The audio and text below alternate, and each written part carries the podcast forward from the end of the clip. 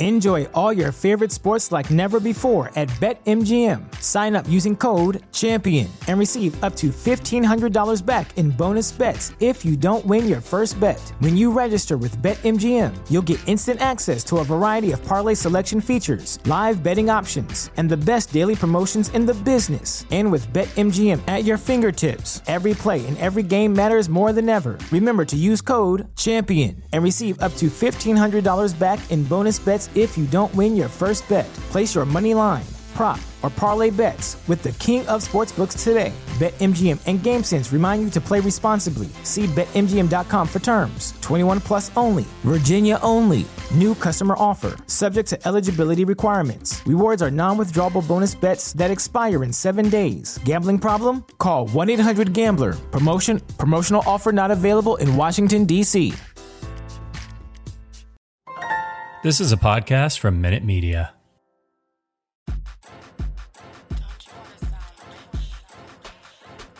Hello, and welcome to the Over and Back Classic NBA podcast. I'm Rich, no Jason, but we're going to continue our series here on the Slam Dunk Contest. NBA at 75 in conjunction with Fansided.com and the Step Back at Fansided.com. We have seen the best of the best. We've seen 1988. We saw the duel of Dominique and Michael Jordan. And now it's going to all come crashing down, unfortunately. We're not going to, you know, thankfully with this series, we're only doing 10, so we're not going to painstakingly have to watch too many of these not so great dunk contests of the 90s. But we do have to dive into some of them because I think they are significant and important. And, and, and this one in particular, the 1993 dunk contest that we're going to talk about here, uh, is important because it does it, it it it gives a radical transformation for what this thing used to be and what this thing is right now and what this thing would be really for the rest of its history. And there's going to be obviously some great dunkers that are going to come in in and have great individual dunk contest performances and and people that would become stars that would have great dunk contest performances. But this dunk contest to me more than any other before and we are going to cover 1997 as well. Have to cover 1997 in the series, but to me this one really signified okay, there's a whole new game going on here in the dunk contest and it's not that fun, it's not that exciting, and it's kind of the first time when you can really sense people looking around and going, mm, I don't know, what are we doing here? Like, what's going on with this competition? And does this competition have a history? Does this competition belong on All Star Weekend anymore? Is it possible that we have we have done it all and we have seen it all here in 1993? And obviously, that would not be true.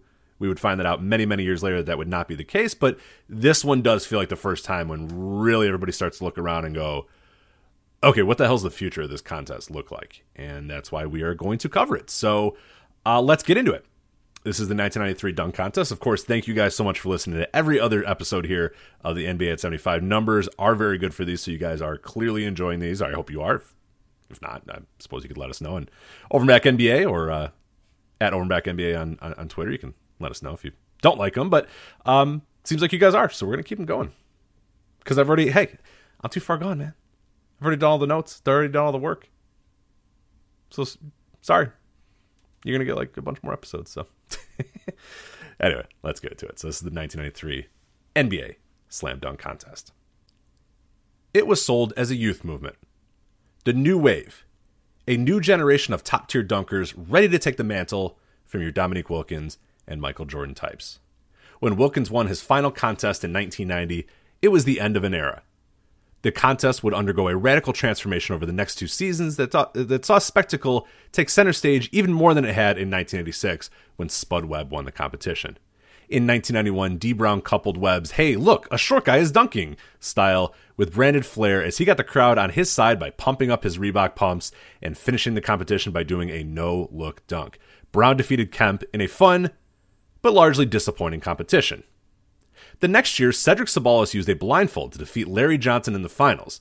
Whether or not he could actually see out of that blindfold, who cares? It was fun, it was exciting, and it was a great way for the competition con- to continue to innovate and move forward, now without top tier stars. In 1993, though, the lack of star power was too obvious to ignore.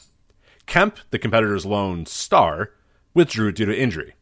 The remaining competitors were a decent blend of role players and rookies and and sure the dunks were still good, but the 1993 contest more than any other in history at this point had the look and feel of a concept losing its grip on basketball fans.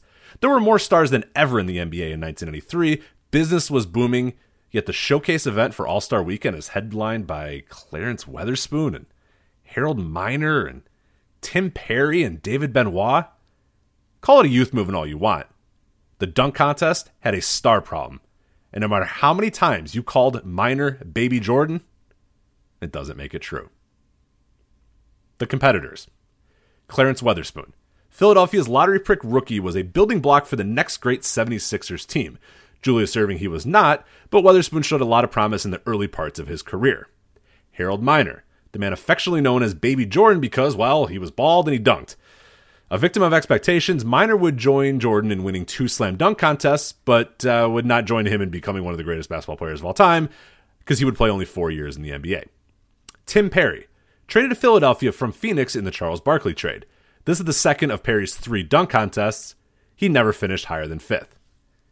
Kenny Smith, the man who would later become famous for his commentary during the dunk contests, Smith is going to make history on this night, becoming the first player to ever participate in the slam dunk and three point contest in the same night. Damian Lillard would join him with the honor in 2014.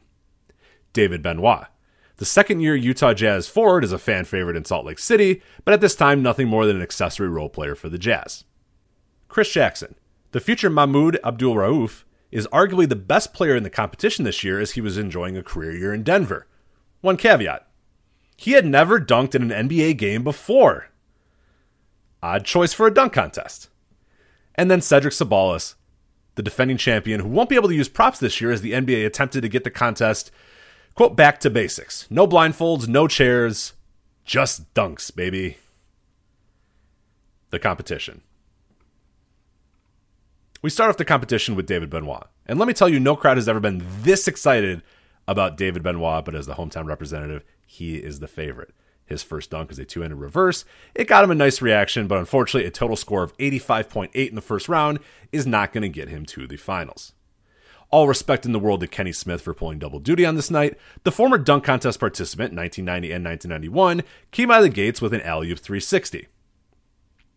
As mentioned, Chris Jackson had never dunked in an NBA game, ever, and he's in the dunk contest. This isn't your father's dunk contest, folks. Now, how does this happen? Denver Nuggets president and general manager Bernie Bickerstaff sent a tape to the NBA of Jackson dunking during practice. I didn't. I haven't seen the tape. You haven't seen the tape. Nobody's seen the tape, unless well, I guess unless you're worked in the NBA uh, offices in 1993, maybe you saw the tape. But I'm guessing that most of you, or all of us, or 99.99999 percent of people listening to this, and very likely 100 people have have never seen this tape. And it must have been impressive because here he is. He's not going to last long though. Jackson is going to bow out in the first round with a score of 80.8, good enough for second to last. Then finally, some energy as Harold Miner got the crowd going with a throwback to a classic Wilkins dunk, split legged double clutch reverse. Baby Jordan, nah, more like Baby Nique, man. Come on. Tim Perry, who would end up finishing with a pathetic first round score of 70, does a basic up and under reverse dunk. Clarence Weatherspoon, an underrated dunker during the early part of his career, hit a really fun baseline windmill with a ton of power to get one of the first round's best scores. Channeling his inner Clyde Drexler, Cedric Ceballos decided to do pretty much the exact same dunk. Not advised. Didn't work for Drexler. Didn't work for uh, here either. Uh, Benoit would follow with a two handed windmill. At this point, the crowd, the announcers, and even the participants seem bored, tired, annoyed, or a combination of all three. The last part of the first round is among the worst dunk contesting you will ever see. Smith needed to grab the rim to complete his dunk. Jackson missed a windmill. Perry tried a free throw line dunk and missed it and then Jackson missed again. Once again, Miner saved things with an alley oop windmill. Thank God for Harold Miner. Perry missed his last attempt and is ready to walk off the court when he's told that he can attempt one more if he'd like. Perry motions as if he's going to call it a night and he's done here, but then he does the most basic behind the head dunk you will ever see. Feel the excitement. Before the final round, TNT's Craig Sager interviews judges Connie Hawkins and Julius Erving and asks them you know, how would things improve? How could they make this dunk contest better? And hey, would things improve if they had a replay monitor? Um, I'm just going to play the interview because it's pretty classic stuff here. Before there was Wilkins, there was Connie Hawkins and Julius Erving. And guys, you're having a lot of fun, but what are you looking for in these dunks? Well, for me, I'm looking for somebody that's being creative, and uh, so far they haven't been real creative so far. Hey, I think they need to spike it. I think they need to uh, play, have some charisma. Uh, they need to obviously execute and show some degree of talent. They need to get the crowd involved. And on those on those timing dunks, it's necessary that you nail it. You catch it in the right spot and that you nail it. I'm looking for the spike. Charles Barkley had a good point. Some of these are better on replay. Two guys, you guys don't have a monitor this thing. Well, we're watching at the beginning on the replay. Uh, we, I think you're seeing the same thing, but the guys are not really being that creative. Okay, let's go to the final round, Bob. Cedric. I love that response by Connie Hawkins. Yeah, we see them. they just stink. I love it. Ah, yeah, I'm seeing it. The replay doesn't look any different than what I'm seeing out there. These guys just stink. They're not good. Gotta do a little bit more. Er, I, love Julius giving legit thoughts there, and Connie Hawkins just being like, they stink. Let's get some more stuff going on here. Thankfully, things do ramp up in the final round. Weatherspoon will dazzle the crowd with a cradle dunk from behind the basket. Ceballos will hit a one footed windmill, and then Miner will bring the house down with a one handed windmill that makes Detroit Pistons legend Isiah Thomas yell, Oh, Harold Miner is a bad boy. Miner is so far ahead at this point in the competition that no matter what Ceballos and Weatherspoon do, they cannot win. Both guys complete basic dunks. Miner does a beautiful one handed 360 to cap off the night, and Baby Jordan is your slam dunk champion. Now, Harold Miner doesn't even need this dunk. He's already wrapped it up. So this is just going to be an exhibition dunk from Harold Miner, who's already won the championship. Last year, when Ceballos had already clinched it, he went to the blindfold.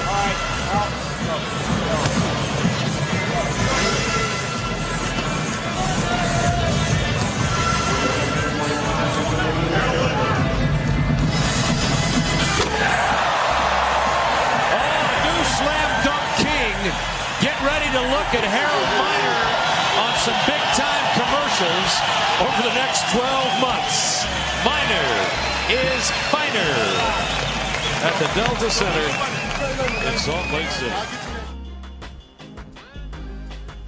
Now, where things get really dicey here is that if you take Harold Miner, if you take Harold Miner out of this competition, it may as well have been post-practice workout at any college campus in America.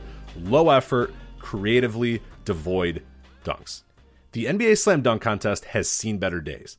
The next three years will feature several memorable moments, big wins, fun dunks, exciting players, but the bloom, the bloom is undeniably off the rose.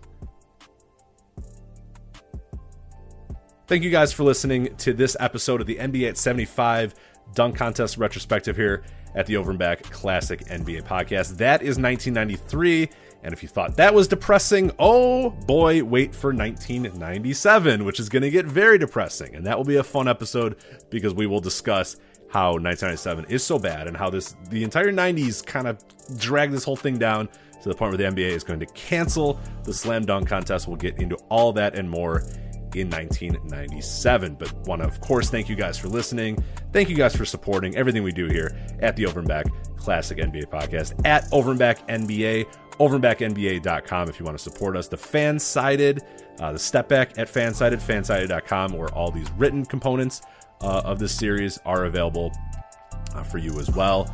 Uh, and then uh, make sure, yeah, you rate, review, and subscribe in your podcast app of choice. We really do appreciate it. Uh, I hope you guys are enjoying these and hope you continue to enjoy them. So, uh, again, like I said, things are going to get a little more depressing, so get used to that. But then, oh, then we got 2000, baby. Don't worry. Things are going to get back in a very big way. But I hope you guys are enjoying these. Thank you so much for listening. Talk to you again next time. Take care.